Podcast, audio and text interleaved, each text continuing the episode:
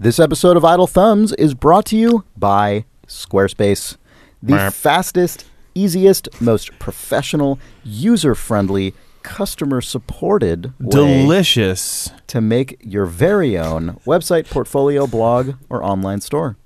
If you go to squarespace.com and use the offer code THUMBS at checkout, you will get 10% off your first order. That is squarespace.com with the offer code THUMBS. Cool. Welcome to Idle Thumbs, the hottest show on YouTube. Your weekly dose of gaming goodness. Yeah. Sponsored by Gamer Grub. What?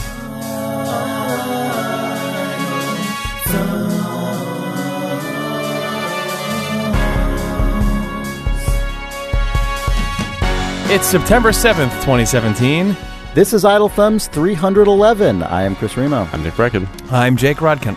We're recording this deep in the past when our world still existed, barely. So apologies if the world does not exist when this podcast comes out. Yeah, sorry. And if all the games we're talking about are old and busted by then. Yep. That'd be even worse. Yeah.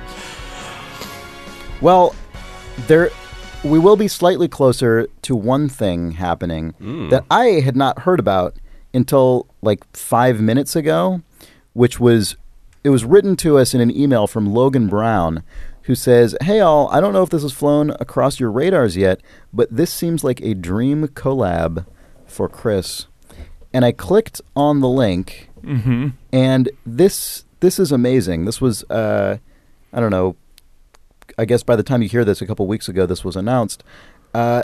Derek Yu, the designer of Spelunky. Oh, this is cool. Oh, so you do know about this? Yes. Yeah.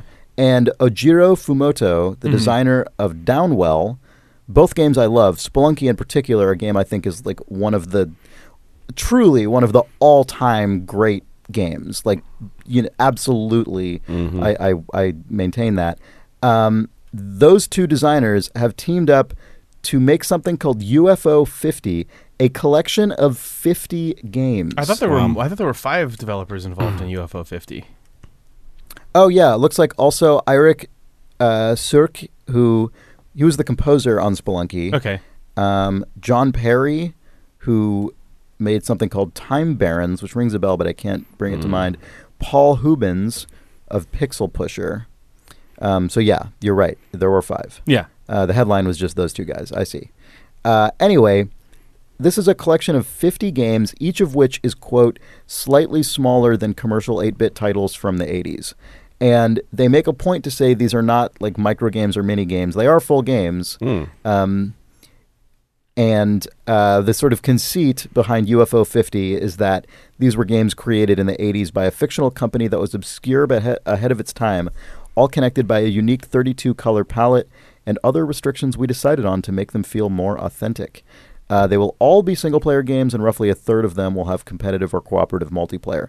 I'm really glad, by the way, that they're all single-player games, because that's just what I'm going to do. And this seems like the kind of project that these days a lot of them would be like local multiplayer, which is really fun, but also not always practical. Yeah, there's not enough people around. Anyway, this is coming to PC and possibly other platforms in 2018. That's bonkers. Yeah, it's totally really ambitious and really cool. Bananas. Yeah. The trailer for it is also just shocking because it looks like they've achieved their goal. I mean, Derek Yu is an amazing, amazing pixel artist, and I mean, he has been he's been doing this stuff for like 15 years now, and it's always been mind blowing. Yeah. So yeah, this feels like a lot of people stretching their muscles in a super impressive way. What's it called again? UFO 50. Yeah, it looks really neat. Go watch the trailer for that. Yeah. And we'll talk about that on Idle Thumbs episode 314. Yeah, there's a... anyway, in terms of games that do exist already that we have played, our buddy Steve, formerly of this podcast, released a game. Thank God, called Tacoma. Thank God Steve's not involved with it anymore.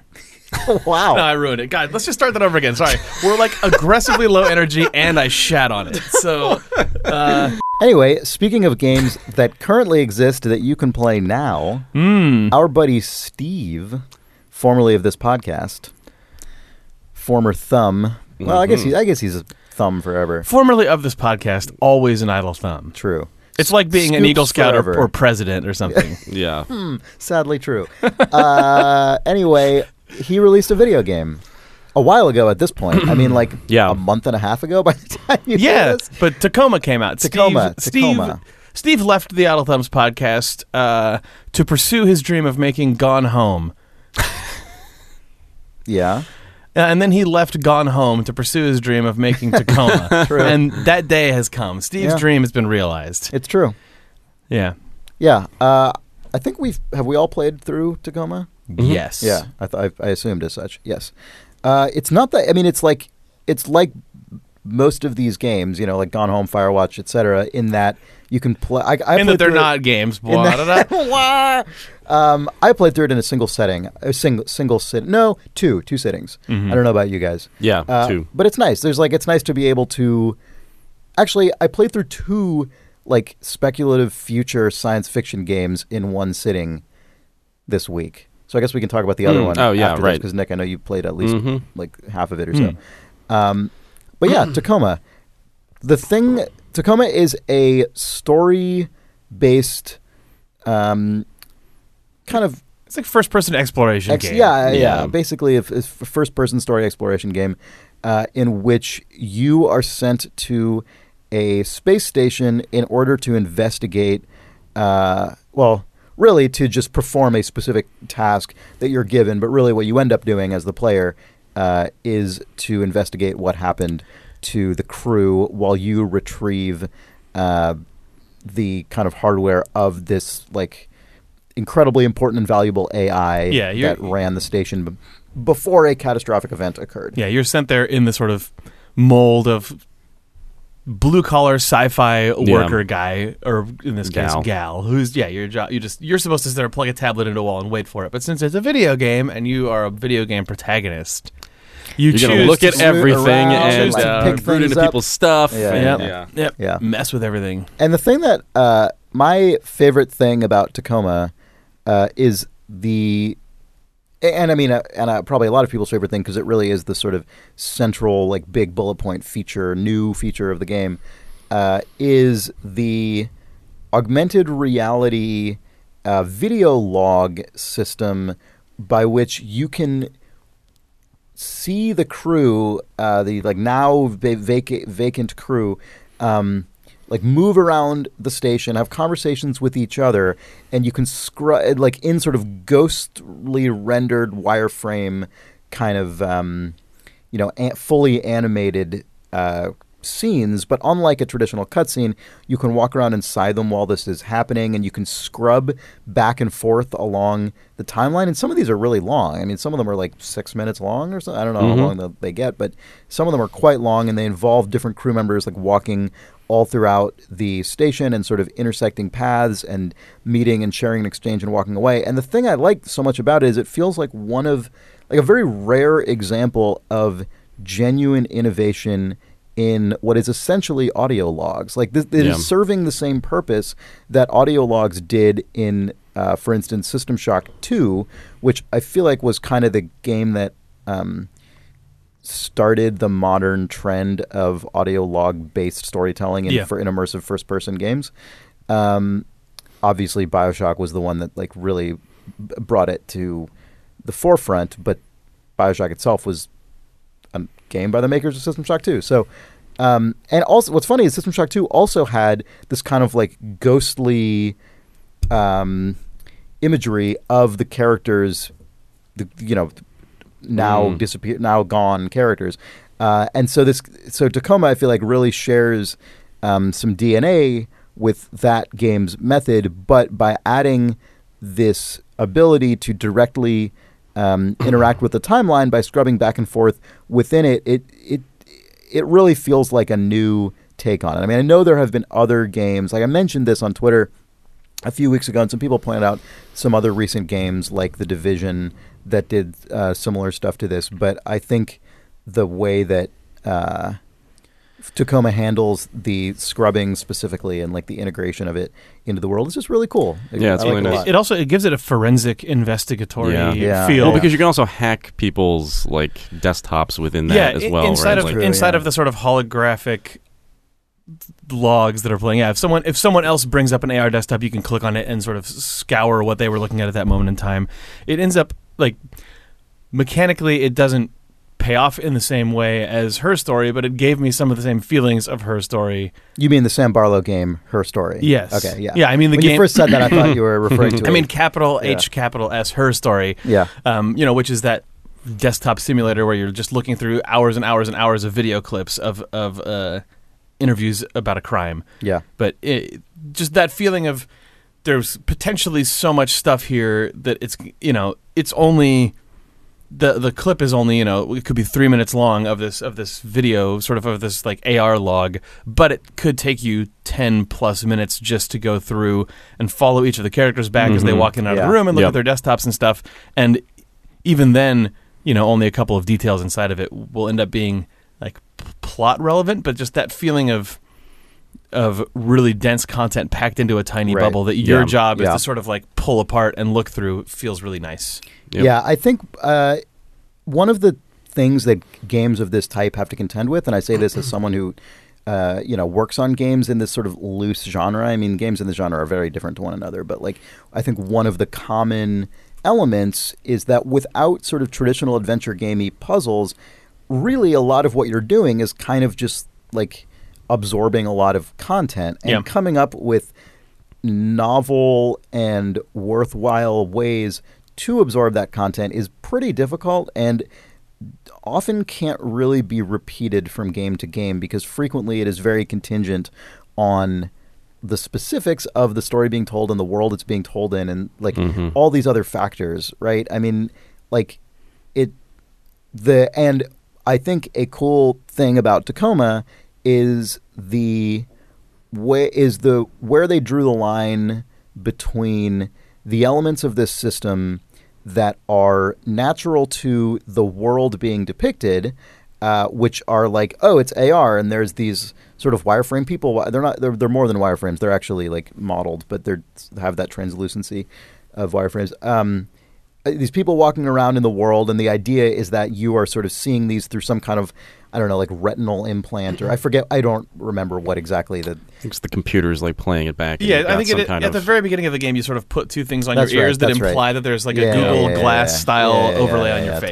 Totally. So anyway, that's how you're seeing it. But then on top of it, there's like UI elements with a little kind of timeline on the bottom of the screen and little icons that point out like, oh, this is at, you know, 2 minutes and 57 seconds in the timeline. You can see coming up, there's a little like question mark icon that means, or I forget exactly what the imagery is, but it's, you know, you know, like, oh, okay, I know because I've done this before that this means there's going to be a computer desktop that opens up and that I can hack into and like get information and I can see it coming up on the timeline.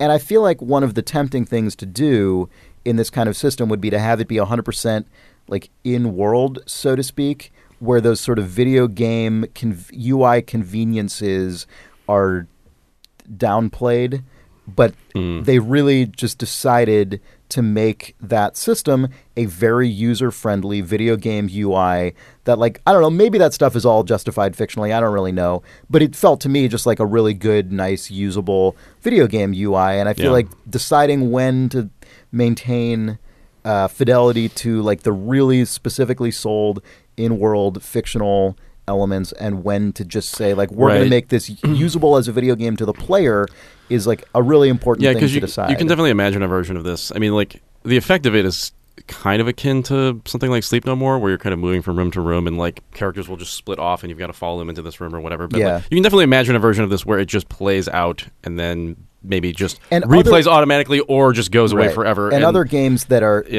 that do stuff like this, that is a thing. But I think you're right. I think you're right. I think the decision to do that was smart. I think we're allowed to say this because I think Steve has said it publicly, but earlier in the development of Tacoma, it was more like that. Mm-hmm. Yeah, they showed a demo. Okay, that's right. That was before they had the playback scrubbing.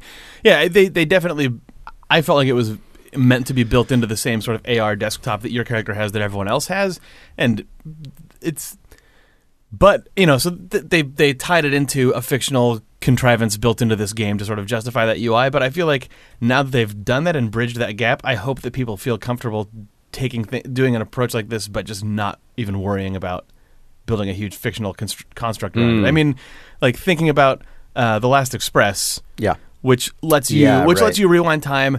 Jordan globally for the whole world. Jordan Mechner's later game, The Prince of Persia: Sands of Time, your character has a dagger that lets you reverse time, and it's got all the, and it's got a bunch of huge in-world fiction. But The Last Express was like, in the menu there's just a Fabergé egg that you can press a button on and it rewinds the world. There's no suggestion that your character is a fucking like time wizard. And like the Tacoma navigation, like time navigation AR log stuff feels so good that it makes me think it would hold up.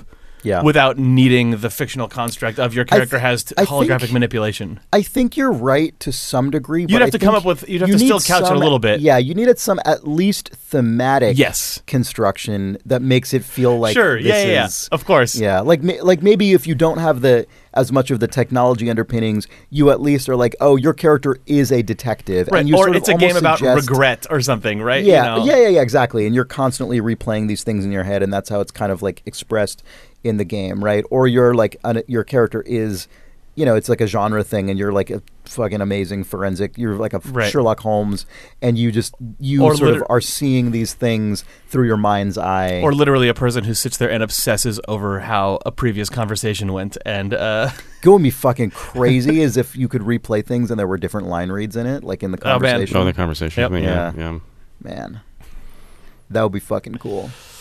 Because like we just recorded an episode of the Twin Peaks Rewatch podcast in which there is a line that was replayed from Fire Walk with Me, which is a movie that came out 25 years ago, and they've hired for the replay of that line in this episode that came out a couple weeks ago.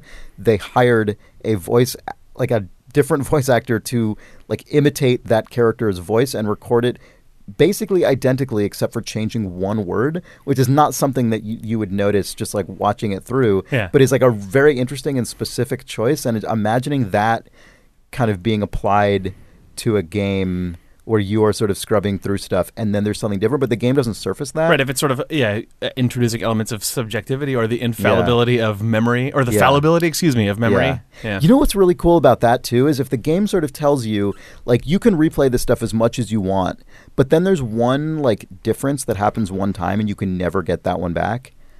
You know, like it's an interesting way to sort of like maintain.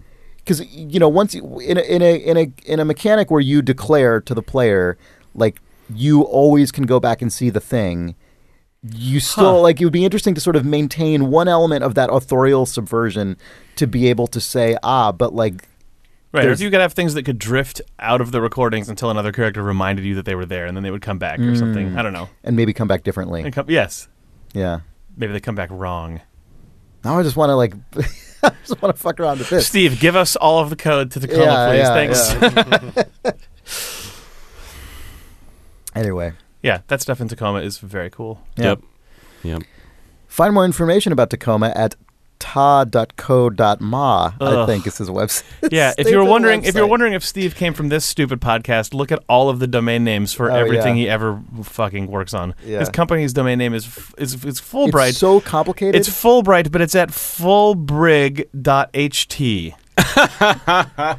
Oh man, stupid. So I didn't even realize that. He loves it. He's wrong. His love is misplaced and bad. Yeah. It's impossible to say any of them. Yeah.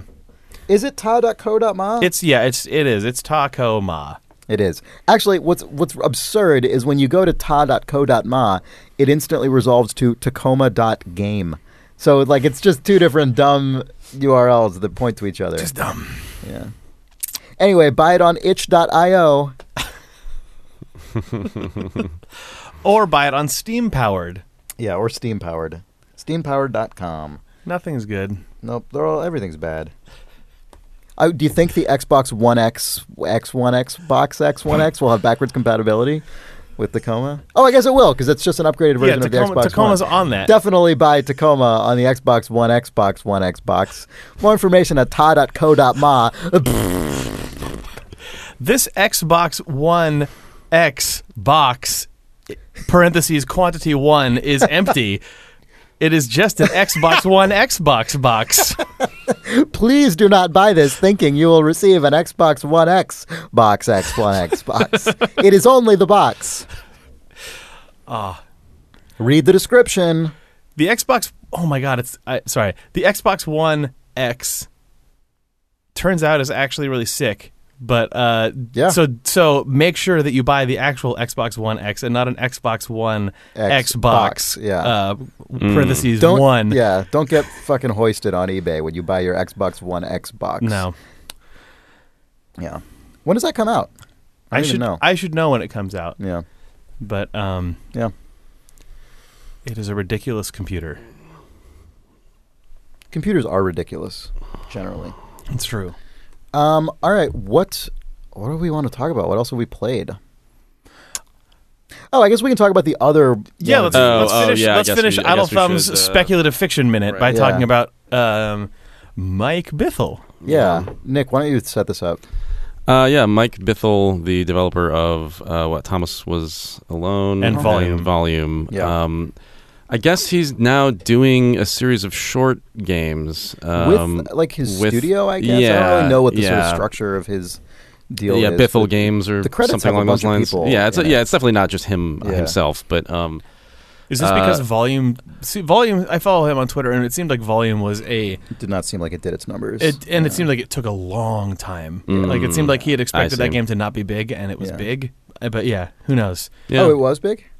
In terms of production. Okay, it seemed like he went from Thomas Is Alone to a thing that ended up being surprisingly ambitious and probably, I don't know how successful it was. I have no idea what the financial situation of the game ended up being. It's not my business, but it seemed like it didn't... It didn't blow up the way Thomas Was Alone. I just say this from his own public statements. Yeah. There's no insider knowledge here. Yeah, but either way, it seems like he's just, this is a concerted effort to just make small stuff and ship it and be... I think it's explicitly, he just, I think in the opening of the game, it just says this is meant to be experimental or something along those lines. But yeah, it's called Subsurface Circular.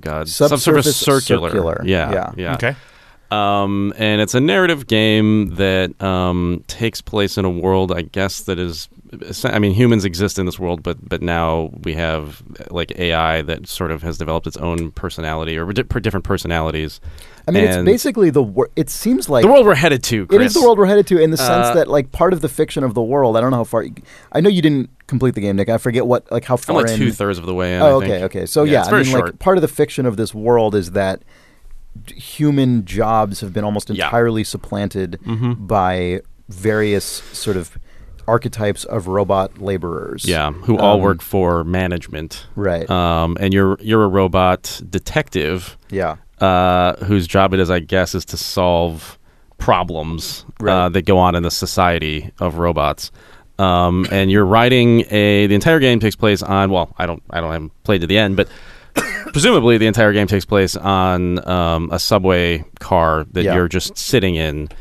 Which your detective never leaves, I guess, is the conceit. I think he mentions at some point. I can't tell. I couldn't quite tell. I think he said, I never leave the underground. I'm just always here solving crimes. I can't remember, but I think that might be right. Yeah. And I approve of that. Yeah, it's a way to justify having a game that takes place 100% in one scene. Yeah. I liked some of that. But so, yeah, you just sit. Oh, I thought it worked. I was sort of skeptical at the beginning, but by the end of it, I was like, okay, I totally get it. Yeah, no, I think the different characters kind of sell it. But, so you sit there and... You've got a little UI in the bottom left corner that says what stop you're on. You can open up the subway map, which is kind of nice and kind of just shows you kind of I guess linearly this game sort of progresses stop by stop. You can kind of tell as you complete conversations with the characters that come on the train that it kicks it to the next stop. It's a nice way to kind of mark time. Mm-hmm. But you just talk to the robots that come onto the train, and that's the whole game is kind of...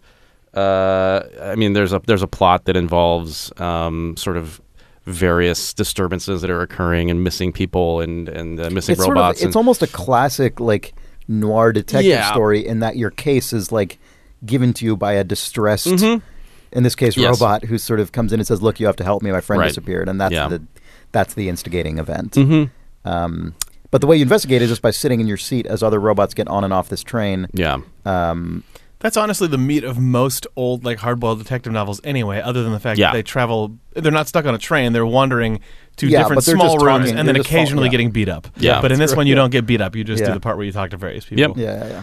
And I guess basically the way this game works is you'll talk to somebody, dig deeper into a conversation. At a certain point, they'll tell you something like, I heard the humans are upset. And then that unlocks like a keyword that you can then use to expose more dialogue options. And it's a lead. Once each of those leads can then be used in conversation with any other robot. Right. So that's, and you can, that almost is like insult sword fighting in Monkey Island, where if someone ever tells you an insult for the first time, you can then use it on everyone to see if they know the response. Right. Or more accurate, like a slightly closer and way more obscure comparison would be Discworld Noir. Oh yeah, Discworld Noir is the detective notebook. The idea in that. Yeah. Yeah, that's a ridiculous poll. But yeah, and yeah, it's I don't know. I'm enjoying it. I think it is very short. I mean, I could have just straight up completed it. I just kind of had to run out of the apartment. 3 hours, maybe. Yeah, but it's nice. I mean, I feel like the presentation of this game for being just a short interactive game is good. Really nice. It's weird to play. I mean, it's having made some small mid-scale games, right? Like, sort of indie games, but at the scale of 10 people, 5 to 10 people, I guess, as opposed to 2 people. Mm-hmm. You can really see why this game has the scope it does, which is it's really super duper high fidelity, but only one scene. Yep. And there's lots of animation, but on non-human characters. Yep. And it's I see how all this stuff. It's if you have a full-time animator no voice and a full-time modeler, it's they can do nothing is stopping them from making any one asset incredibly shiny and nice and detailed, but they're just not going to have the bandwidth to make a whole world full of stuff, right? There's sort of a minimum output you have once you have someone who's just there. Once you have the person, it's they can make it look amazing now. In 2017, one person can make materials and models that look incredible. Yep. They just can't make a ton of them. But they just can't make a ton of them. I mean, they got a lot of mileage out of things like just changing the color palette, right? Well, exactly. You go to a new stop and the colors of all the robots that happen to get on then are sort of more in purples, and then the lighting changes, and it's kind of like this room. It's just now we're in a different mood, and this is going to suit what the narrative is doing right now. It's I don't know. There was some smart the lighting in our podcast studio, which YouTube viewers will see that the lighting subtly changes to fit the story we're telling. In this week's podcast episode, right? Yeah, but Chris, you played it all the way through. I know you said the ending kind of, without spoiling anything. I know you said the ending kind of puts a different light on it. That's not really what I mean. Well, I mean it does, just in the sense that it's a story, and the ending of a story always affects the story. Sure. But it's more. It's not so much that. It's more get your impression. Yeah, it's more that because this game is fairly short and because the scope is fairly constrained, I feel completing it does actually feel necessary to sort of be able to come up with an overall conclusion or take thought on it, which one could, and some people definitely do make that argument that you would say that about any video game. But there are definitely some, in my strongly held opinion, there are definitely some video games where it's this is dozens of hours long, and after a certain number of hours I get it. I really get it. This is a short story. Would you be stopping in the middle of a short story and saying I didn't like it or I loved it, it's sort of silly, but I mean there's not really any fiction comparisons, just are hard to make with this at all, right? Because even with a novel, you couldn't stop halfway through a novel and say I get it, because a novel isn't a system, right? A novel is a series of individually written sentences, and games include elements of that, some games more so than others, but much of what a game is a system, right? There's Tacoma is different than Skyrim, and you can have different opinions about them based on the amounts of hours of them you've played, and one of those makes more sense to have an opinion after 20 hours not having completed it, right, versus 3 hours having completed the other. Anyway, whatever. I think this game was worth playing. It's $5. Mm-hmm. It's $4.99 or whatever. Yeah. It's on Steam. Maybe other places, and it's you. I would say that if you, based on what we've said about it, I feel you should probably have a decent sense of whether you will feel it is worth $5. It takes place in one location. It is just dialogue. That is all you're doing the whole game. That it's very specific and constrained scope. And I feel if you know that, and you are not, that is not going to like make you feel like you've been cheated out of your $5 or something, then it's great. I mean, like, I think it's cool. I think it's an interesting, worthwhile experiment, and I hope it does well for them. Yep.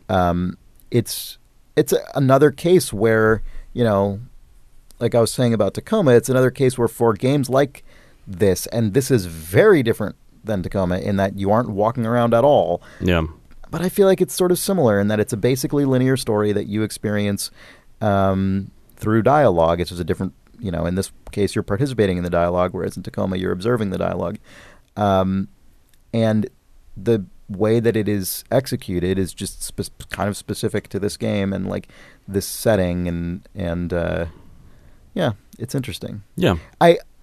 I get the sense that I have like sort of just that intuitive sense that if you play through it, things could happen differently depending on how you play through it.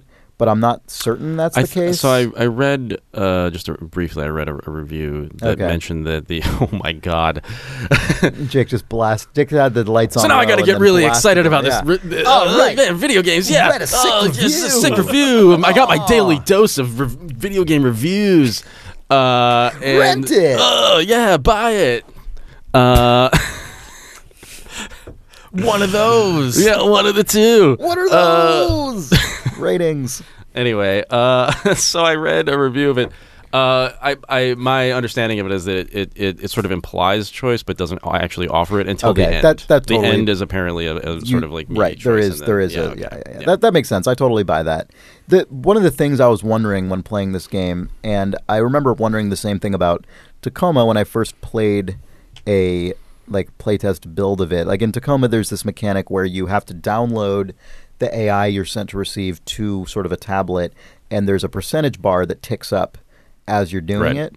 And I was like sitting there trying to reverse engineer how it works. And I think I was, my supposition was, I think, proven to be correct, except for a thing that I did not anticipate, which is that if you simply sit there and let the game run without doing anything, the percentage bar will complete. So you can conceivably finish that game and see almost nothing by just waiting a total of like many hours. You could literally do the job that you're ostensibly set out there to do, right? And it takes the amount of time that it would. Yeah, which is very funny. And when I was playing Subsurface Circular, I was kind of wondering the same thing because there's this implied tension of will you get to the next subway stop? Right, because when you do, robots get on and off the train, and then once they leave, you can no longer talk to them. Right. And it does seem like there's definitely a certain amount of content that you could conceivably never see if you just hit all of the like critical path stuff and then not any of the optional stuff and then switch what robot you're talking to. It will sort of move it on to the next station. But that's not really like branching or choice in any meaningful way. It's just kind of like how much you choose to engage with. You see, right?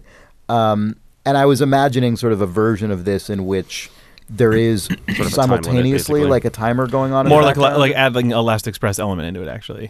Yeah, or actually like what Tacoma really is, which is a real timer, but you can short circuit the timer by actually doing the content. If you eat all of it, Tacoma doesn't make you wait for the download. Right. Yeah. Mm-hmm. But if you sit around forever, the timer is still going.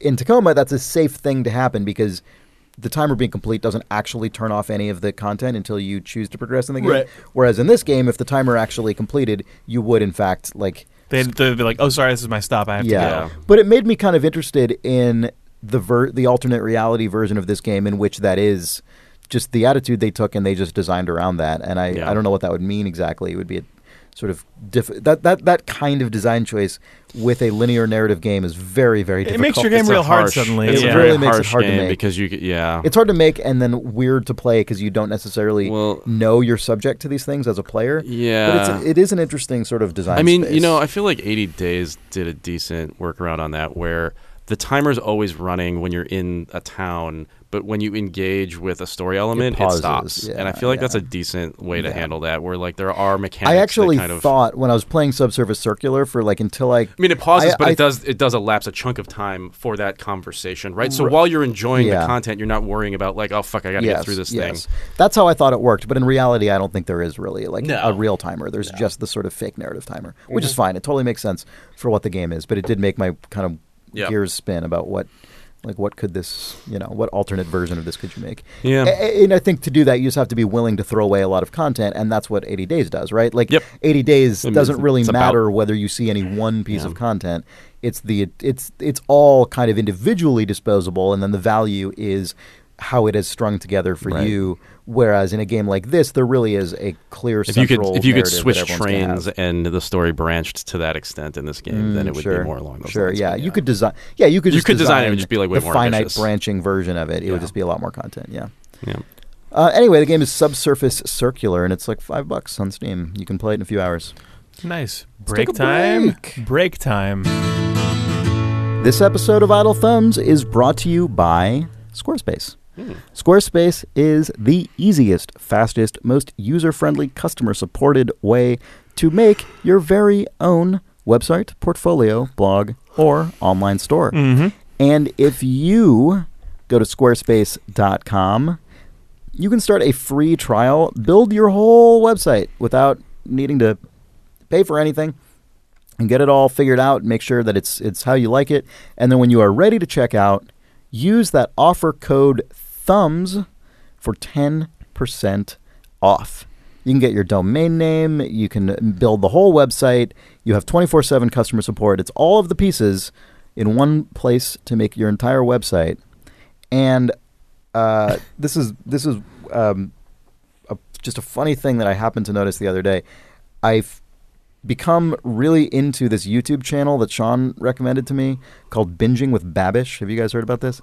No. It's a guy who makes cooking videos based on food from fiction, like TV. This is film. Why you found that cocktail that you talked about on Twin Peaks Rewatch. Yes. Okay. Yes, it's a different channel, but it's that guy was indirectly. They did a crossover for that one drink. Anyway, there's a video game. The one that he sent me originally was Zelda Breath of the Wild cooking video. Anyway, his website is made of Squarespace, I found out. Nice. And I'm on his website. It's great. Anyway, Squarespace. You just build whatever website, even if it's like a professional thing. And you put all your stuff on it. Do it. Yeah. You go to squarespace.com and use the offer code THUMBS when you're ready to check out. But even before you're ready to check out, you can build your whole site with your free trial. 10% off with the offer code THUMBS when you're ready. Squarespace.com. It's got everything you need. Thanks, Squarespace. This episode of Idle Thumbs is also brought to you by ProFlowers, the most professional way to send flowers. I mean, I shouldn't misconstrue ProFlowers here. It's a very easy and nice and like also casual and fun way to send flowers. Yeah. But I would say they take their side of it very professionally. Yes. And seriously. So you don't have to. You just like click some buttons on a website and then flowers show up at someone's home, and they're beautiful. And if you go to proflowers.com and use the code THUMBS at checkout, you can get 20% off rainbow roses or any other amazing pro bouquet of $29 or more. Proflowers.com with the offer code THUMBS for that. I know we've all had some pro flowers in our lives recently. Oh, yeah, those rainbow roses. We've had lovely houses with lovely flowers in them. I mean, not houses. None of us own a house. Yeah, please. Oh, come on. Please. To console yourself by knowing you will never own a house. Right. And will just as a millennial, rent an apartment unit forever. Yeah. Why not freshen it up with some flowers? Well, save 20% and then take that 20% and put it in a fund. Yeah. And then don't spend that extra 6,000 years from now you can afford or whatever. A house. You piece of shit, irresponsible, jackass millennial. Right. Just save money on flowers and buy a house with the money you have left. Yeah. It's so easy. Just put $1 in the bank. Don't spend an extra 20% on flowers, jackass. Put that in a fucking house, kid. And then fill that house with flowers. Yeah. Because once you have a house, you have equity. You're making money off that fucker and use that to buy even more flowers until you are dead. Buy 20% more flowers. And then you can buy flowers. You got flowers for your funeral. You're good. You're good. Flowers. All those flowers already. Yeah. God. Why haven't people fucking figured this out? Why haven't they just been doing this? I don't know. Just go to proflowers.com and use the offer code THUMBS at checkout to save 20% off your order of $29 or more, and then all this other stuff that we just said. You'll own a house. You'll own a house. It'll be full of flowers. You can't even move in it because there's so many flowers. You'll have no avocados at all, ever, please. ProFlowers. ProFlowers.com with the offer code thumbs. House not guaranteed. Oh yeah, multiple people inside of Campo have confirmed that those sugar-free gummy bears just make you shit your pants uncontrollably. Say that again? Multiple people in Campo have confirmed that the sugar-free gummy bears make you shit your pants forever. Jesus. Yeah, Erin was working at Speakeasy for a while in the first incarnation of it, and she was training to do one of the roles, and then someone went, you're going to have to fill in for this other person. She's like, I don't know that person's part. Like, well, you're going to have to cram because they ate a ton of sugar-free gummy bears and are just at home shitting their brains out. So, yeah, Erin had to sit during a different performance just in the back, like, cramming the script for a different character. Yeah. And then Ben also said that he had a friend staying at his house who just was in the bathroom the entire time just pooping. So we should order those as a little prank. That's our new YouTube video series. Every day we eat a bag of sugar-free gummy bears. That is... I mean... Yeah, while discussing Twin Peaks The Return. Shake it, those gummy bears. I ate the ones that make you cough uncontrollably while you shit. Cool! Oh! Wow! Mom would like that. Not for moms. What? Hey, what kids! What if while you were playing a video game, you just kept eating those? And then by the end, you were just like shitting your pants? Like crazy? I'm sitting in my tactical gamer chair. I'll lose weight while gaming.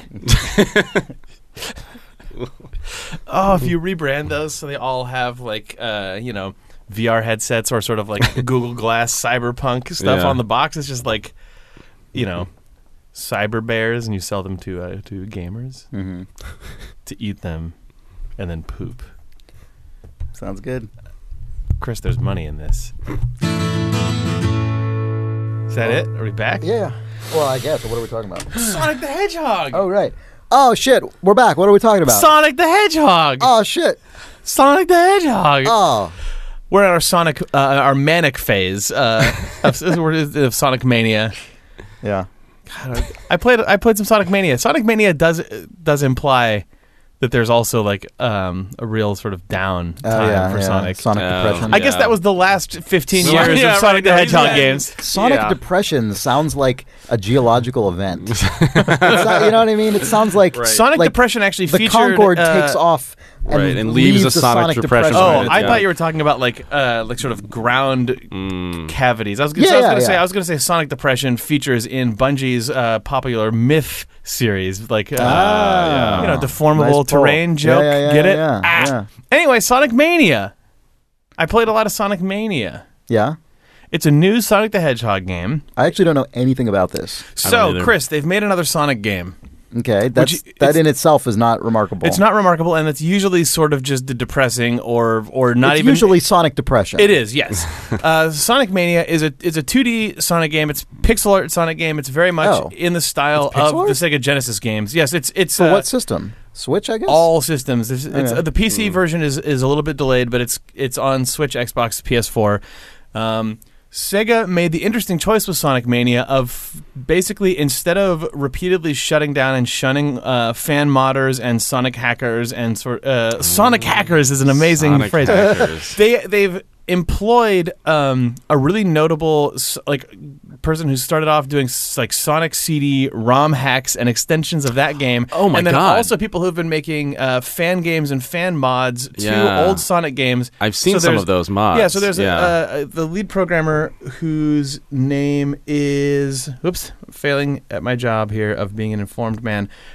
Christian Whitehead is the lead programmer and was the lead developer, and then there's also two other teams on the project. Known as Headcannon and Pagoda West Games. What? Headcannon? Headcannon. Yes. Amazing. So, Sega said, you have the power to make and ship a totally blessed Sonic the Hedgehog game. And #blessed. Yeah. And I think that it was the right choice because I've not played a Sonic game that I liked in a long time. I had admittedly skipped some that just got objectively panned. But, like... Maybe the Sonic Advance games on GBA. I really liked those. That was the last, wasn't? That was basically the last time they said we're going back to. Oh no, they did one called Sonic the Hedgehog 4. I think they tried to do the Mega Man 3 thing. People weren't really into that. Yeah. They also tried to do a sort of 3D. I think they tried to do their version of Mario Galaxy with a game that was just called Sonic the Hedgehog. That was supposed to be a 3D one, but it was aggressively over-designed and overthought. This game... So you've been playing this on Switch, I assume. I've been playing it on Switch, which is fantastic. Playing that on a... The screenshots look really nice. Yes.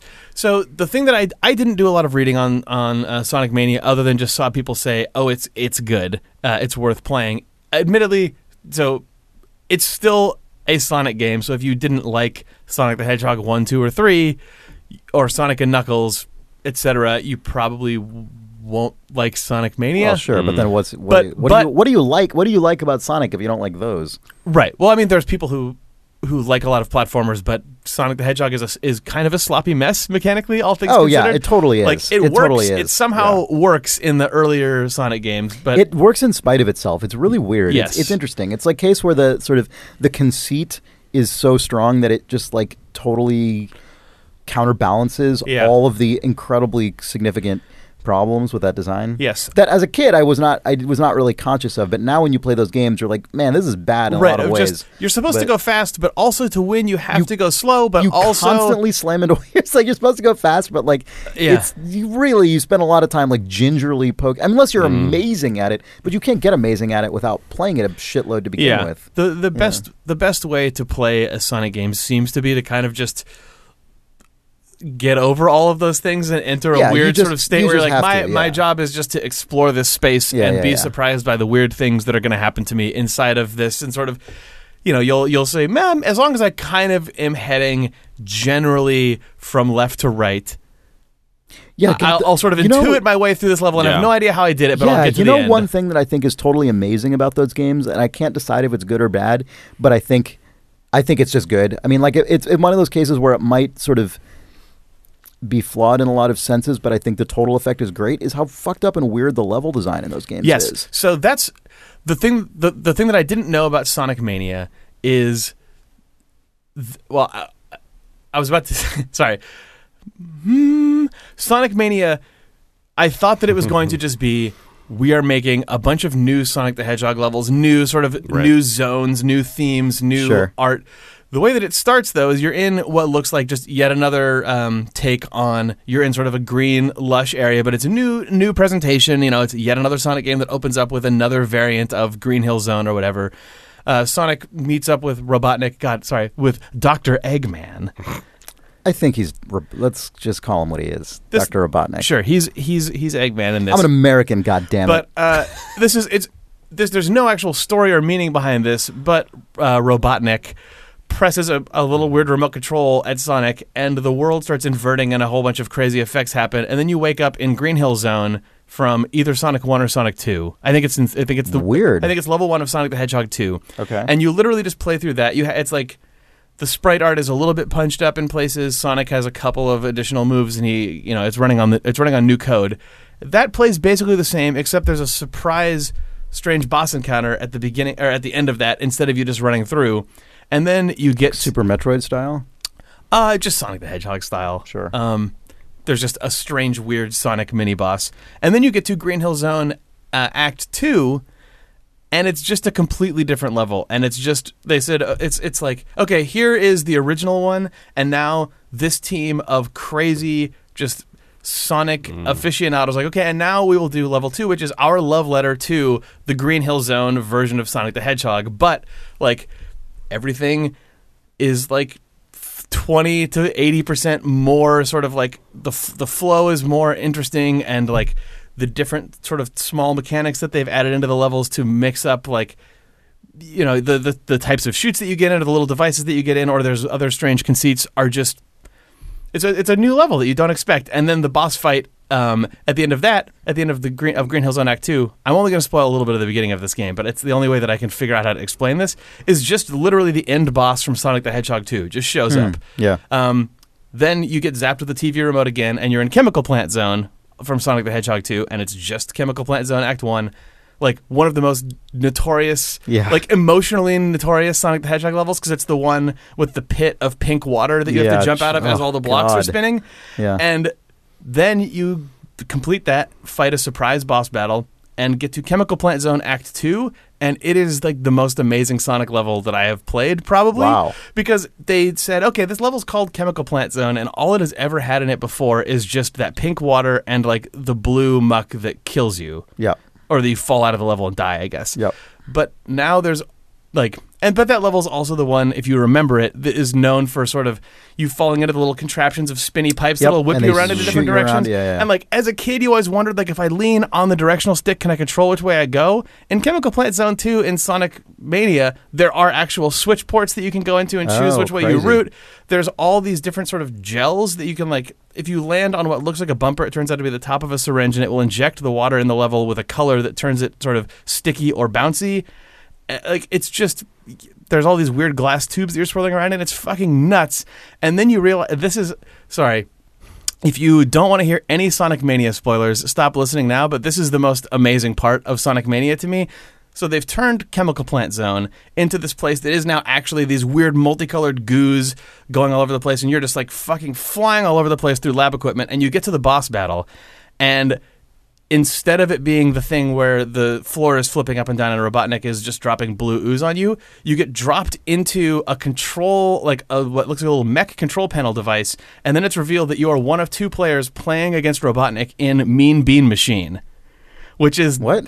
Dr. Robotnik's Mean Bean Machine was the Sega Genesis, like, columns or Tetris-style falling block puzzle game. So they've sort of said, okay, we've in the Chemical Plant Zone, which is now full of all these weird colored goos, and you don't know what they're for. You're just making the fucking mean beans for Mean Bean Machine. That's amazing. And then you have to play him in a two-player puzzle game, and then he gets destroyed. And all the That's also kind of a cool... Like, that's also, in a way, sort of a, I don't know, slight... feels like a slight echo of like the casino level in which you're inside a pinball machine and stuff like that. Yeah. The next level after this is called Studiopolis, and it is sort of their first new one, and it's a combination of like 80s talk show TV look and that casino stuff. But yeah, it just feels like, okay, you guys understand the fucking craziness that you should be experiencing in a Sonic the Hedgehog game. This sounds like it's actually interesting, right? Instead of just being good or bad, it sounds like they actually had ideas that are worth anything. I mean, it sounds like kind of what Nintendo has really spent years and years and years at this point doing with Mario. Mario Galaxy, 3D Land and World, and the upcoming Mario Odyssey feel like sort of love letters to all of the past of Mario, and I don't think Sega has hit that correctly. They have like love letter to the past, but also looking at what those games were doing and what sort of fueled their creativity, and then extrapolating that forward at the same time, and as opposed to just bathing in nostalgia or just making bland trash. Like, it feels like they got the balance right for maybe the first time in a long time with a Sonic game. That's amazing. At least for me. I'm sure that a lot of, it's been getting good reviews. I don't know what like true mega Sonic fans think about the details of it, but for me, it's sort of just a casual person who, liked and still occasionally goes back and plays some of the old Sonic games and feels like they hold up. I've had a really good time with this so far. Like, I'm still too shit at Sonic games to have like properly progressed through the Chaos Emerald stuff, and it seems to have. You can play as Sonic or have Sonic with Tails following you, or you can play as Knuckles, and the levels also have slight branching content depending on which of those characters you play as, because they have slightly different sub-abilities. I don't know anything about any of that because I've just been playing as Sonic alone. Because having Tails in the level for me always just makes me worse, I think. Yeah, I know. It's a disaster. But anyway, God, crashing into that Mean Bean Machine console. That's really cool. Oh, are you kidding me? Yeah. Are you kidding me? And I knew exactly what to do. And it was, all of the bosses are actually pretty good. Like, I think that's another one that feels like looking at what did Sonic the Hedgehog do. And I actually think boss battles in Sonic the Hedgehog were amazingly, given how frequently boss battles are just dog shit in games, were actually really good relative to a lot of boss battles in games. The boss battles in this game, I've had a couple that are just like, feel like just brutal assaults that are not entirely fun, but it's only been a couple of outliers in what has otherwise been just like a ton of fresh, good scenarios. Like that trend of good, like. It's a game where every new level or every midpoint of a level you know you're going to be surprised and it's going to be interesting. It's going to be usually good, sometimes great, and always interesting, which is like pretty rare. And I'm enjoying that in a Sonic the Hedgehog game. Yeah, that's amazing. Sonic really Mania. Good. Also, yeah, it is super fun to play on a Switch, to play on a giant-ass handheld screen. Yeah, totally. Speaking of platforms, I looked it up, and it comes out on PC August 29th, so actually by the time you hear this podcast, it'll already have been out for a week on PC. Cool. So I'll just play it on Steam when it comes out. I'm excited. I would not have guessed this would have been something as interesting to me as you have made it sound. Yeah, well, it's still, maybe you might still find it, like, okay, it is still a Sonic the Hedgehog game through and through. I mean, I think if someone walks up to you and says, you should see Captain America Civil War because it's totally a conspiracy thriller, you're like, it's still a Marvel comic book movie, dude. But, it's working within the constructs of a Sonic game, but I think it's good. Yeah. No, I mean, it sounds great. Cool. That was my Sonic Mania. I became a manic Sonic man. Yeah. Mm. Yeah. Neither of you have played Pyre, right? Mm-mm. Yeah. I might save that until I've played more of it, but I do want to say one thing about it, because we just sort of talked about the dynamic that Sonic the Hedgehog kind of has. I feel like it just reminds me of the utter opposite of Pyre, which is that this is... I think Pyre is an incredibly good game. It's the new game from Supergiant, which made Bastion and Transistor, and it's a case where the sort of like... core repeating battle mechanic is not something I'm like super into personally. It's very interesting. It's this sort of 3-on-3 like basketball. It almost feels like an arcadey sports game, right? Yeah, it's NBA Jam. Or yeah. But and of a weird fantasy sport that doesn't exist. Yeah, and it's a bunch of battles of this like sort of fictional fantasy sports game strung together by like a bunch of sort of overworld-based narrative stuff. And I'm like, it's not necessarily my thing, but it's a case where the quality level is so goddamn high. It is ridiculous how high quality this game is in terms of how those mechanics are executed, and just the overall level of polish in the game is like intimidatingly just off the charts. It's like hard for me to wrap my brain around how sort of polished off this game is in a way that is very appealing. And so it's a case where just the intrinsic quality of it is sort of pulling me through, even though the base is kind of like just the core conceit of it is not necessarily something that would totally be my thing. And I find that is rare for me at this point to encounter. But just, Jake, as someone who makes UI, you should play. I know you played an early version of this game when we sort of... Even the early version of it, I was crushed by how clean the UI of it was. Yeah. But you should play the final version of it, because the level of UI polish is, I mean, maybe higher than any, like honestly, like than any game I can think of. I mean, that's indie, amazing. AAA. I mean, just the number of tiny little details just in every element of the UI. And UI is a really big part of this game, which is why one of the reasons it's so significant and adds so much to the total feel of it. It is, I mean, it's like incomprehensible to me. I mean, I didn't directly work, I've never directly worked on UI, but just having been around games being made and seeing what a pain in the ass it is to get just everything to be sort of pixel perfect, let alone like interesting and unique and good, the degree to which every corner of the screen of this game is like packed with little details that are totally seamless is it's incredible to me. Anyway, I've only played for a few hours at this point, so I probably should really cap it there until I'm deeper into it. But it does feel like I've gone through the core loop of the game a bunch of times at this point. Like, I don't really expect it to drastically go off in some other direction. But it's an interesting concept that I think a lot of people would like. But then on top of that, the execution level is just insane. So anyway, that's Pyre by Supergiant. I wanted to call it out simply because it is. I just can't. I don't know. I don't get it. Like, I don't, because they're not a big team. They're not a really big team. So it's shocking to me. They love that polish, though. I mean, all of their games have always felt incredibly polished, right? Like, but they don't usually involve this much constant interaction with UI. I guess Transistor more so. I guess they've been trending upwards in that regard. Yeah. It's always felt like they've looked to studios like Blizzard or like modern fighting games though for like how clean and sort of poppy all that stuff. Blizzard, should be. Right? When you play like I mean, just Hearthstone is all UI. That's what I was just going to say. If you play Hearthstone, that feels like one of the few other points of comparison. But it's kind of like it's not as impressive to me in Hearthstone. I mean, it is in terms of the actual end result, but like one. Blizzard is a massive company with way more resources. And two, that game literally is the UI. Like Hearthstone only is UI. Yes. So it sort of stands to reason. But Pyre is not just, UI. To that point, I'm really looking forward to seeing what the Dota card game is that Valve announced at the International because I love the aesthetic of Dota 2. Like, I love the Dota 2 menus and the branding and stuff. Right. I love that they have sort of the Blizzard look, but it's weirdly classy, almost to the point that it seems like a joke. It's a bit more muted. Yeah, it's like it's everything is like it's got little elements of modern, clean design in it, and I'm really excited to see what the heck a game that is just basically that aesthetic only without there being. When you say a card game, do you mean like a computer card game or a physical card game? They've announced. Okay, I don't know anything about. They announced a game called Artifact, a Dota 2 card game. That's so funny that they're just doing.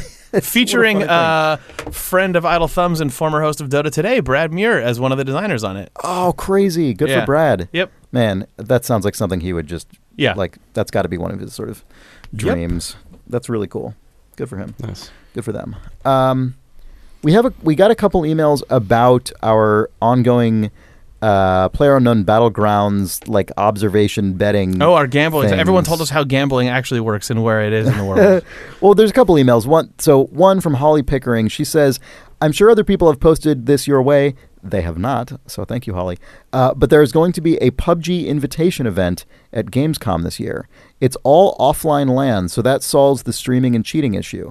I also think the groups are a lot smaller than 100 per game, but I can't find the exact details of that. Should be interesting to see how it all goes. In any case, all the best, Holly." And she linked to a couple links about this, and there's so not... So they're on an offline LAN, but they're going to broadcast the event to the public somehow? You'd have to, right? Yeah, I assume so. Huh. But the players, I imagine, will be in an environment that would not allow them to stream. Yeah, so I mean... they have just... they got their phone up. No, interesting. Yeah, so I mean, this is like the way that you'd have to do it, right? I mean, you have to do it as you have to isolate the players. That's really the one thing you have to control for. Mm-hmm. So that's cool. Oh, 80. It looks like how many it is, according to the. That's still a lot. Chan Han Kim, the VP and executive producer of Bluehole. So anyway, awesome, cool. I'm glad to know about that. You will bet on it. I will watch that because that's cool. And then also Danielle Charles writes in saying, "Hey there. So this is about something called Salty Bet, which I could not figure out what this was by going to the website. But Danielle says it." Salty Bet was something of a sensation around the era of Twitch plays Pokemon and runs constantly.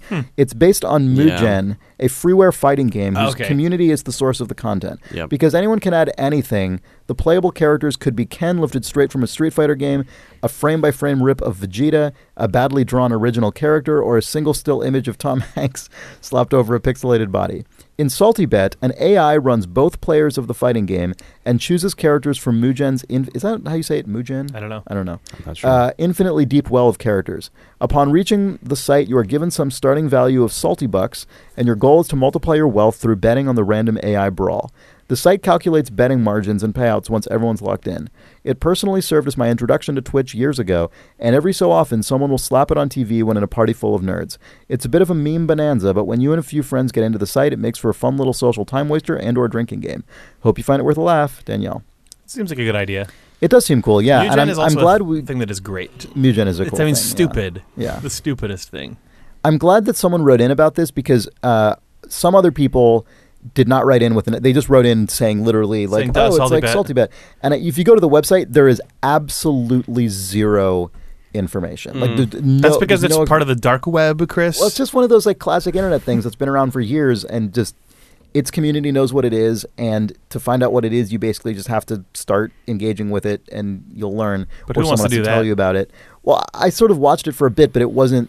I couldn't discern... any useful information, right? So thanks for the email. I'm glad to know about it. Let's see. Here's an email from Jamhand Tiger Soul. Which is very good. I haven't read your daily this dose proposal of yet. Gaming goodness. So we'll see. This person says, "Hey, Thumbs, while having a spectator view with betting certainly presents challenges, I feel you could circumvent some of these things simply by removing player names from the equation. The way I see it, the game could provide lifetime statistics for each player and assign the player a number based on their position in automatically calculated odds at the beginning of each round. For instance, a pro-tier player might have odds of 1 to 2 of winning and have the best shot of winning, so their player number for that game is 1. Spectators can place bets and free roam to watch the game unfold. Granted, this isn't foolproof. Someone could just as easily be watching a stream and figure out the streamer is in the game. But to make it more difficult, much like a horse track can only accommodate one race at any given moment, it can be limited that only a single game is available for betting at any moment. Or on the flip side of that, perhaps multiple games are going on, but betting is locked out once the game begins. This way, either people trying to cheat and forced to wait until the game is their show match, which is unlikely with the number of games being played concurrently, or they are forced to sift through hundreds of games, hoping to find the one they want to cheat on and most likely being locked out of betting regardless. I can see this might take some of the fun out of betting, but this certainly could prevent or at least severely limit cheating. Teens are the worst. Alex. What if instead of numbering them, you give them randomly generated names like Jamhand Tiger Soul? Yeah. Where you just assemble a bunch of like syllables into a cool sounding name. I first encountered that style of data, like of sort of like unique ID hashing with America Online floppy disks. What? Do you guys remember that? Oh yeah, passwords. When you're like, I'm going to sign up, I'm going to activate my AOL disk, and then it was just like type in the word soccer or pancake, like I guess that's fine. Totally, yeah, classic. Yeah, when I was at Double Fine, we built a because Double Fine did a couple game Kickstarters, we built our own infrastructure on Double Fine's server for managing backers because it was able to consolidate. Well, things like BackerKit didn't really exist when Double Fine was doing their Kickstarters. Right, exactly, yeah. And they were very new. Yeah, so we were able to consolidate our backer databases across Kickstarter and like individual PayPal. Like we built our own infrastructure for backing via PayPal from our website if the Kickstarter campaign was done and people still wanted to get into it and all this stuff. And I built that along with Paul Dubois, who's an amazing programmer. And he incorporated a really good way to deliver unique hashes to users, which was to basically do that, and it would assemble these just strings of crazy words that involved like just sort of the universe of Double Fine games and just names of people who worked at the studio and stuff. So you could just get like your unique hash for, I don't know, your like download key for Broken Age or like Massive Child or something could end up being something like, you know, Remo Brutal Toilet Agent or something, and that would just be what you like click on that and put it into the website and get your download key. And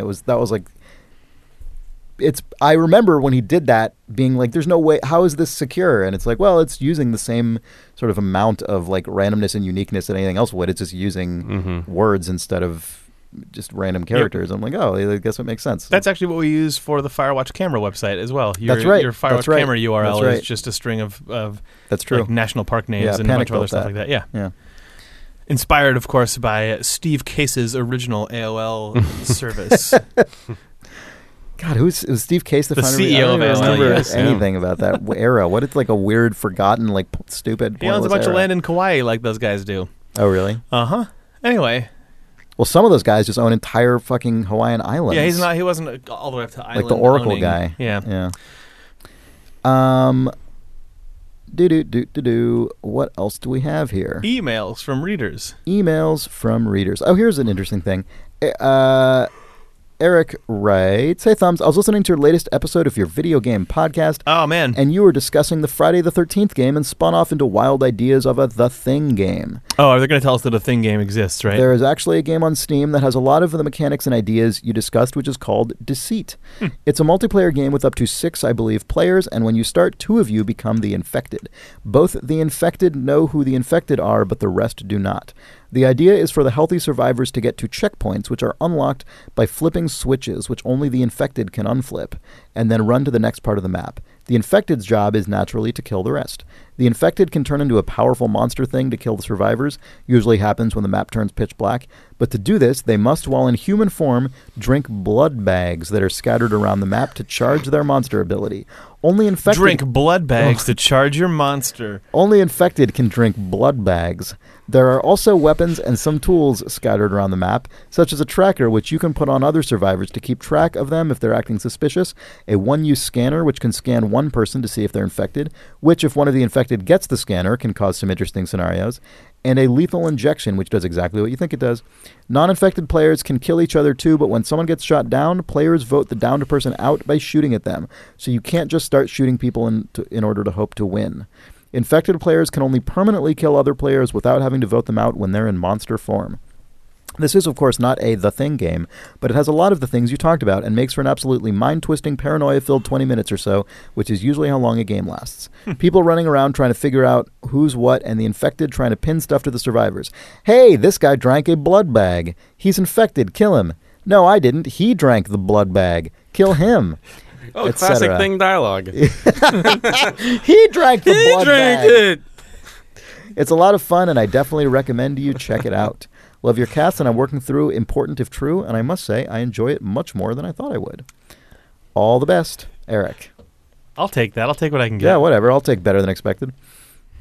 That's cool. That is D+ for Important If True. It occurs to me, I don't actually remember if we noted this when we were talking about Friday the 13th and fictional and sort of hypothetical Thing game, but this is a dynamic that actually is a really big thing in board games, in like modern, the last several years of board games, right? I mean, there's like classic stuff like, like Mafia. What are the ones? What is some of the classic just ones you don't need a set for? Yeah, like, and then there's that werewolf one. Yeah, werewolf. Is Codenames one? Or no, what is the... Jeez, there's a bunch of games like this, though. There's a bunch of people all sitting around the table, like card games. Battlestar Galactica game, and like, you know, there's all different, like, ranging all the way from games where all you have to do is talk to each other without any equipment, all the way up to, like, the Battlestar game, which is, like, a whole board with all kinds of stuff on it. Yep. Yeah, it's a really commonly... I find those games incredibly stressful. I find them really difficult to play because there's... you have to just straight up lie to people's faces, and I even though it's obvious, I'm aware it's like fictional and not real, but I find it really like it's one of those things that raises my heart rate, and just I'm decent at it. Like I love it. You love it? I really love it. Makes me feel alive. What is the one with the... do you remember the name of the one with the red cards and the blue cards and the spies and the presidents and all of that stuff? Oh, man. There's a bunch of these. And there's one that's like... that was easily my sort of a Victorian era one. There's a bunch. Yeah. But yeah, I could totally see... I could... Oh. Before we go, I wanted to mention StarCraft Remastered really quickly. StarCraft Remastered, just really, really quickly. Two Rooms and a Boom was the game I was thinking of, and that is my favorite giant group Deceit game. Yeah. Also known as The Thing, the game, but what if one of them was the president? Sorry. President Thing. Yeah. StarCraft Remastered. Yeah, they remastered StarCraft, and it's out. The original 1998 StarCraft. The original 1998 StarCraft. Is it actually? So what is this? Is it? So it is the same code. Like the same gameplay. So this is like StarCraft HD remaster, like in the style of like we talked about the Grim Fandango one, which whatever, where it's the underlying original StarCraft is running underneath an up-resed version of StarCraft. Yeah, with some sort of like modern like UI improvements and things like that. But I mean, the craziest thing about it is it's 4K. So I can't even imagine. I have never seen a 2D game to this high of like the fidelity. Like, so I would recommend people go watch, if this ever actually gets released as a video, they did a StarCraft Remastered launch event on like Day 9 TV or whatever. Yeah. And they had Tasteless and Artosis, all these like classic guys. It was basically, and then, but also casters. Just all of their friends and like guys who haven't really played StarCraft recently who now just have like jobs at banks and stuff. And they got them in a room, like 30 people for 2 days and just did a like very loose tournament. But then they were just also just on the couch like telling stories about like back in the day. And it was fucking like really... just, I mean, as somebody who's watched a lot of that stuff, like, well, back in the day, it was just really comforting. But then also, like, they were really funny, and it was a fantastic stream. It was actually really entertaining, even if you don't know anything about StarCraft. But it's just crazy because right off the bat, in the spectator mode, you have the ability to just zoom in and zoom out of the map. Oh, that's amazing. All the way down to just like a single unit, and it holds up perfectly. Jeez. And then seeing like StarCraft 1 zoomed, I mean, even like StarCraft 2, you can't zoom like all the way out. Yeah, it's really constrained, and that's an intentional like balance thing. In this, though, in StarCraft 1, you can just zoom all the fucking way out and just see like four screens worth of map space at once. Which is just for, like, if you've watched StarCraft, like, pulled in that far for 10 years, so, and then just suddenly you just, oh, my God, you can just see, like, half the map. Have you ever read, there have been a couple articles that I've read, like, that sort of bubble up over the years about the way that NFL footage is captured and locked in a vault? Yes. How... unless you're an actual NFL football team, you can't get access to the stationary cameras that show the entire field. You have to actually go to a game. But even then, you're not going to get like the perfect, crisp bird's eye view because they don't want people to be able to... Like for strategic reasons, I think, they don't want people to be able to see full plays and full dynamics played out. StarCraft has always had that limitation, and now it doesn't, which is really interesting. It's crazy. That you as a spectator can actually zoom out and see a macro view of what people are doing when they're zipping all over the world. Yeah, really. I mean, well, the other thing is, they're now on the minimap for a spectator, you see the sort of like window that the spectator is seeing, but also now you see the windows of each player. Oh, that's really cool. So you can see them bopping around and know what they're looking at, but it's not distracting because it's just... That's so like, weird. Normally, like in StarCraft 2, they would just sort of go into like what this guy sees on his camera. Right. Yeah. But now just being able to like glance at the minimap and see what they're seeing is just so much cleaner. That makes so much sense. I mean, that's like what MOBAs do. Excuse me, Lord's Management games. When you're a spectator kind of, in Dota 2, you have... You don't have the... You don't have the mini-map. You don't have pips, but the ability to just fly all over the place and zoom in and out wildly and adjust your camera or look at what the commentator's showing or what all the different players are showing. Yeah. It's cool to see original-ass StarCraft 1 with that like sort of meta... Yeah. layer over the top of it. That's interesting. That's really cool. I mean, I'm really happy that Blizzard is still supporting StarCraft because it seems like it was on this really like sharp downward trajectory. And then they just yesterday, well, I guess 3 weeks ago when this airs, but they announced this huge overhaul of StarCraft 2. Like it's bonkers. They are literally changing like half of the units. Like they're basically taking feedback and just saying, "All right, we're just going to fucking change it and make it better because people were not happy with the direction of that game."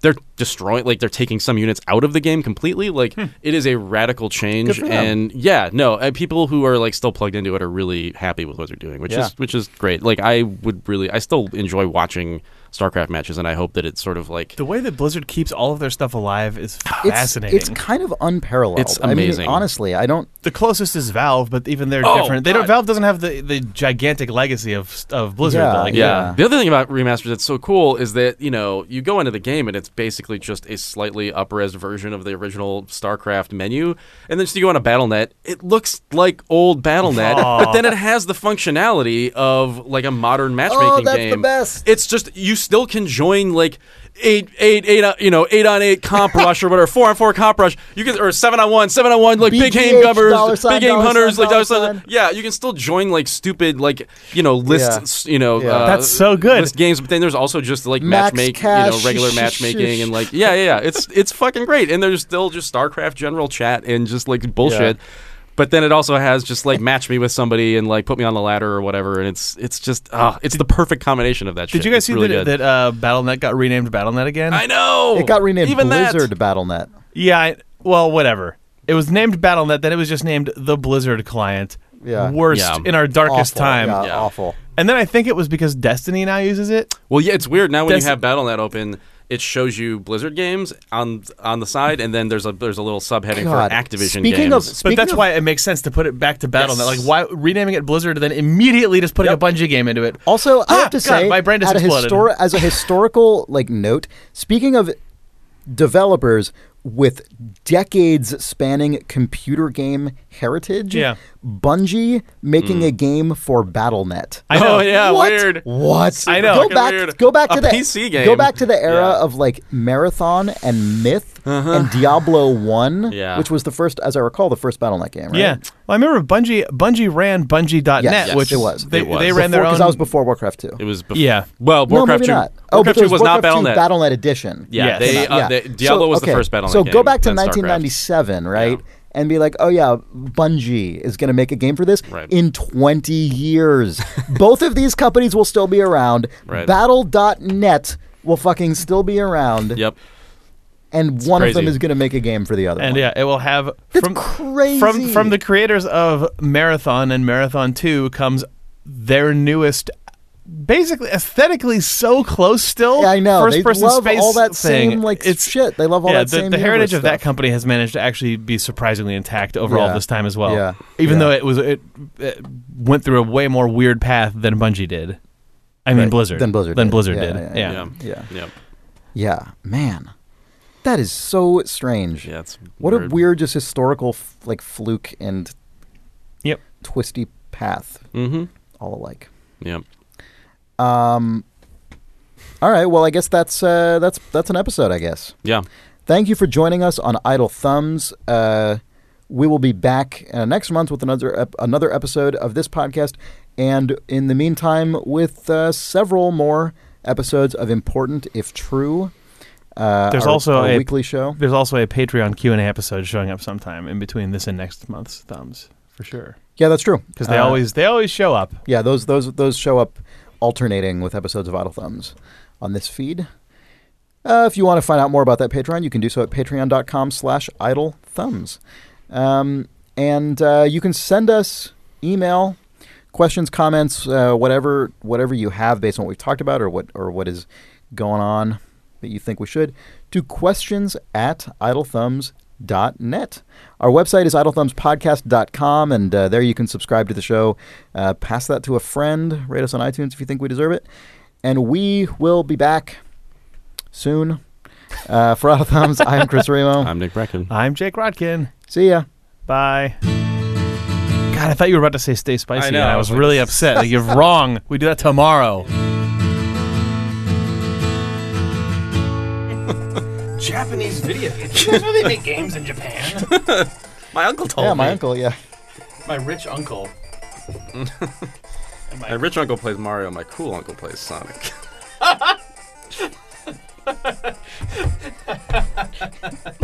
Stupid. Yeah. Goodbye. Yeah, goodbye. R.I.P. See ya.